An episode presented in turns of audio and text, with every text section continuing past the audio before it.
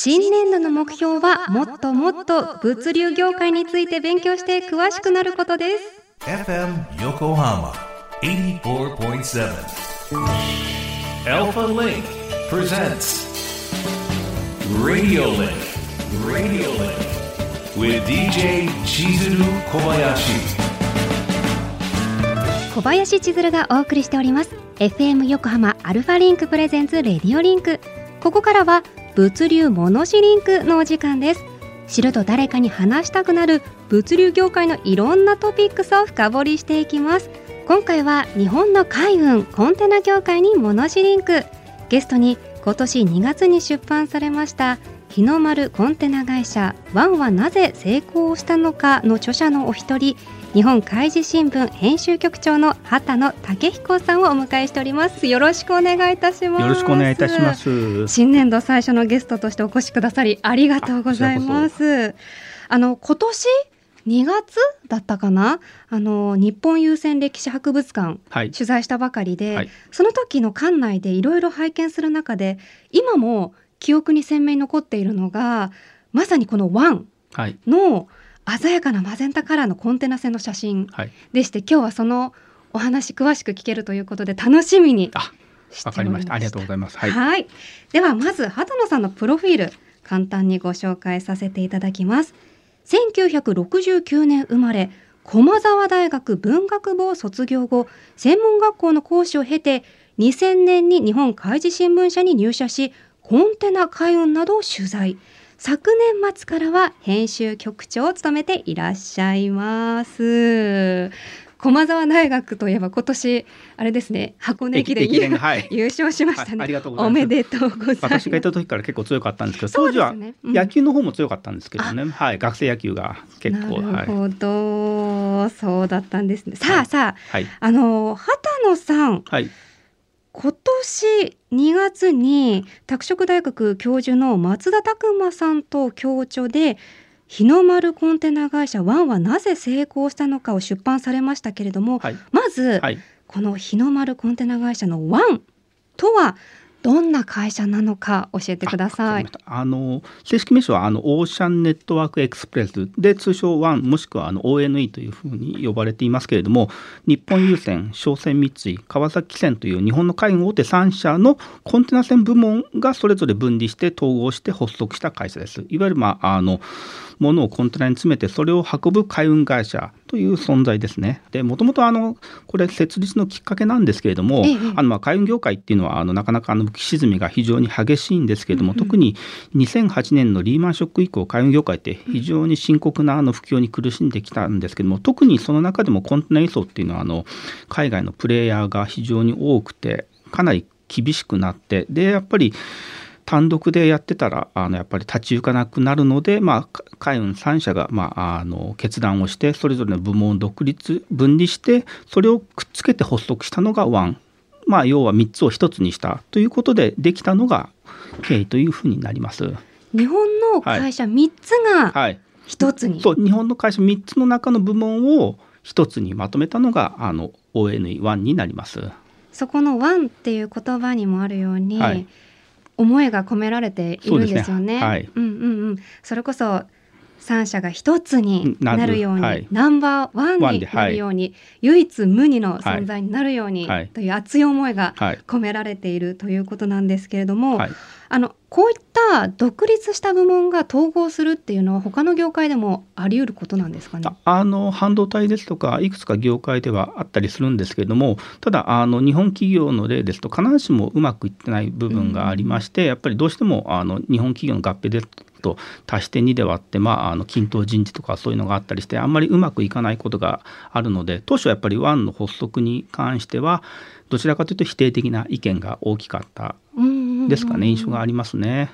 本当にうまくいくのかなっていうちょっと疑問の声が聞こえたのは事実ですね。その中でも成功を遂げているというイメージがあるんですけれども、はいはい、最初にもお伝えしたようにやっぱりこの目を引くこのマゼンタカラー、はい、これにした理由ってあるんですか？あのちょっと本書の中でも書いたんですけれども、ええ、単純にあのやっぱりコンテナ海運会社って皆さんそれぞれいろんな色カラーがありまして緑だったりとかあとブルーだったり黄色だったりただどちらかというと明るい色のあのカラーが多いんですけどもその中で、まあ、あの競合会社多いんですけどもある意味あの明るい色でなおかつあの残ってるカラーって言ったらマゼンダしか実はなかったっていう ちょっと単純的なものなんですけどもあのなかったというふうなことも言ってるんですけどただ、ええあのどちらかというとやっぱりみんなの印象を付けたい、うんうんうん。あのコンテナってやっぱりあのもともとあのお客さんは企業さんとかいわゆるまあ B2B の世界なんですけども、ええやっぱり一般の人にも存在を知ってもらうためには派手な色の方がいいんじゃないか、でなおかつ他の会社も使ってない色って言ったらマゼンダしかなかったのでこの色を選んだっていうふうに聞きました。そう。で私感動したのが、はい。家に3歳と2歳の子がいるのでこういったハードブックのカバーのこの紙の部分ってすぐダメになっちゃうから、はい。外すんですよ。はい。外した時に、はい。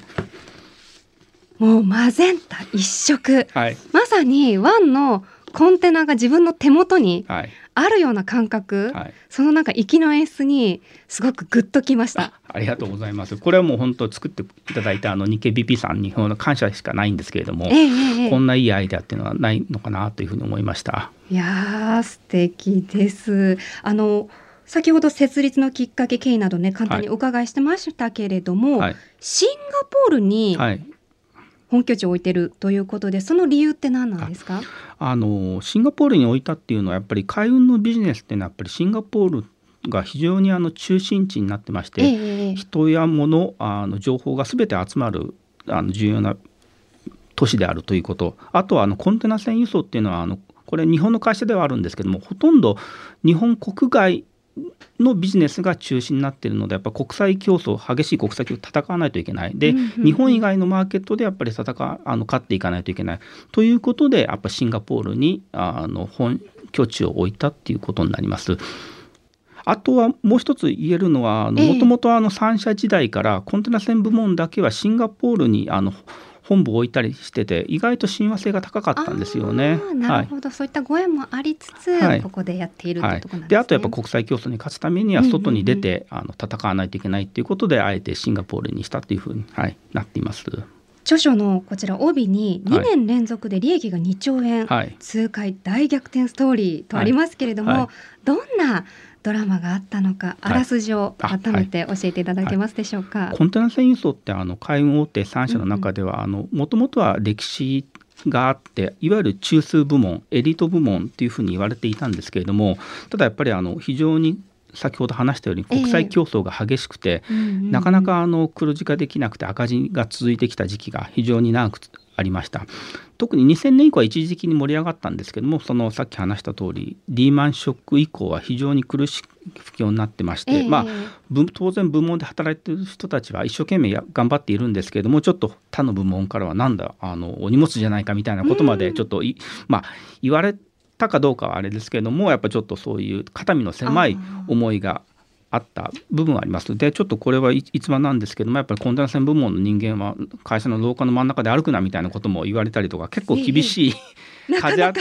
たりが そうですね。強い部分があった中であの、うんうんうんもう本当崖っぷちまで追い込まれた中でやっぱり3社のコンテンツ部門を切り離して統合して発足したのがオーシャンネットワークエクスプレス1ということになります。なのである意味できた時はどちらかといって悲壮感が強かったという感じがありますかね。まさに大逆転はい。ですよね。でやっぱりやっぱり日本企業の合併なんてうまくいかないじゃないか、まあ特に3社の合併で例えば銀行さんですとかよくい、ええ。あありましたけどもちょっとやっぱりあんまりうまくいかなかった。やっぱそういうことを考えると多分これは失敗するんじゃないかっていうことが結構前評判が強かったんですけどもまあ初年度はちょっと赤字になったんですけども、ええ。2年度はなんとかトントンになってで3年目以降は驚異的な黒字に達成してまあ4年目5年目2年連続でほぼ2兆円の利益を上げるまでに成長したっていうまあ大逆転ストーリーという感じですよね、でしょうかね。はい。世の中に2016年の10月にはい。統合しますよって発表があって、はい改めて2017年。に、はい、正式に、はい、施設会社を作りました。と。いうことで,、はい、で18年の4月からあの実際に運営を開始して営業を開始したという形になりますね。でもそれだけ短期間ではい。成功を収めた理由ってズバリ何なんですかね？やっぱりもうあの危機意識だったんじゃないですかね。もうこれうん。これを失敗したらもう日本の海運会社コンテナ船輸送を運営できない。やっぱ3社ともみんなもう統合しかない。統合しても手を携えてやっぱり一生懸命やっていくしかないっていう危機意識によってやっぱりこれだけ短期間で会社を作ってうまくいった秘訣じゃないのかなというふうに思っています。その中でもご本に繰り返し使われているキーワード出島はい。組織、はい、その点ちょっと詳しく教えていただけますか？あえてあの、うんうんうんまあ日本郵船商船三井川崎船日本の会社で本社は東京にあって普通であれば東京に会社を置いた方があの意思疎通とか連絡は、はいいいんでしょうけど、逆にあえて遠く離れたシンガポールに置いたことによって逆にもうあの本社があんまり干渉しないで、まあ、自由か、まあ、活達というあれではないですけどやってくれた方が伸び伸びしていいのではないかなと。であとはあの新会社あの結構中核のスタッフなんかみんなええ。中、若手中堅の人たちで、まあ、本社で言えばせいぜい課長か部長級ぐらいでそういう人たちを中心にあの会社を運営していくっていうことで若手にあえて任せて本社のまあえよりもかなり若い人に任せたっていうことがやっぱりこれは大きな成功の秘訣だったんではないかなというふうに思います。どちらかというとあの3社とも100年の歴史を超える大企業なんですけれども、ワン自体はベンチャー企業的な雰囲気を持った会社なので、うんそこがやっぱりちょっと今までの普通の日本企業の単純な合併とか統合とは全然違うところじゃないかそこがやっぱ成功の秘訣じゃないかなというふうに思います。年齢的に言うと30代40代。が実質的に中堅中核になって一生懸命働いて、はい、運運営していく。であとは多国籍17カ国18カ国の出身者が集まってシンガポール本社で大体400人ぐらいで運営してグローバルな形でやっていくっていう会社って他になかなかないんじゃないですかね。うん、実際に取材にシンガポールにも行かれたんですよね。はいはい私も何度か、はい、行ってますけども本当にあのちょっと日本の会社ではない独特の雰囲気があって非常にユニークな感じでしたね。であとはあの会社のカフェテリアがあって、あのええ一番端っこにあのビールサーバーのあのカウンターがあるんですけど夕方5時以降は社員が誰でも自由にタダでビールを飲めるっていう仕組みを作ってるみたいでそれであのもうちょっと疲れたらそこ行ってビール飲みながらあの夕方5時以降にワイワイガヤガヤ話せるような空間も作ったりして非常に作られたというか工夫された仕組みだなというふうに思いました。そう私もそれ5本で読んだ時に、はい。カフェがあってバリスタがいてさらにビールサーバー、はい、働きたいって思いました。単純ですね ただで提供してくれるので。そう、はい。無料ってところがね、、はい。や素晴らしい福利厚生、はい、いいなというふうに思いましたね。そういうなんか日頃の喜び大切ですよね、やっぱりお酒とかそういったものを介してあの社員同士があの多国籍の社員が触れ合って話し合ってけんけんがくがく意見を言いながらあいいものを作っていくっていう、そういうやっぱり仕組み作りは非常に重要だなっていうふうに思いました。そうですね、はさ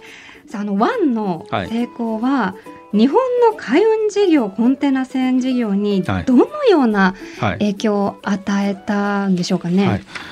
えーとですね、あのやっぱりコンテナ輸送っていうのはあの、まあ、我々あの例えばスーパーですとかあの家電量販店ですとかあの、いろんなものが売ってますけれどもほぼほぼ 99%100% 近いものがやっぱりあのコンテナを通じて運ばれてくる。で日本ってやっぱりあの基本的に資源がない国なので海外で作られたものを輸入してあでいろんなものを輸出している産業なんあの国ですけれどもその中心っていうのはやっぱりコンテナに依存してる。でそのコンテナ海運会社っていうのはあのやっぱりワンしかもうないんですよね。で一時期そのリーマンショック以降非常に苦しくなってもう日本のではコンテナ海運会社運営できないのではないかというふうな危機的な状況だったんですけどもそれをワンが発足したことによって日本にコンテナ海運会社が残った。これ逆にアメリカ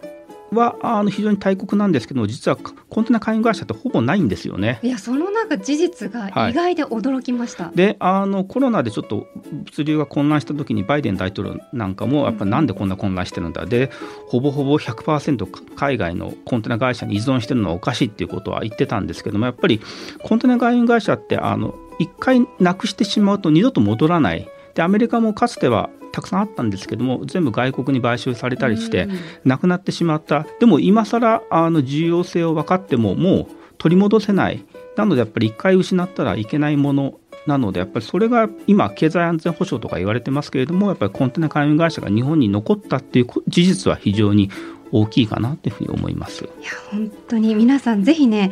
そもそもコンテナって何年からスタートしたのっていうところから、はい、世界でどのぐらいの会社がこの事業を手掛けてるのっていうところから、はい、まあ、その歴史まるっとね、はい、詳しく学べちゃう一冊なのでぜひねご一読いただきたいと思います。畑野さん引き続き来週もお付き合いください。まだまだねお話伺っていきたいと思います。よろしくお願いいたします。あ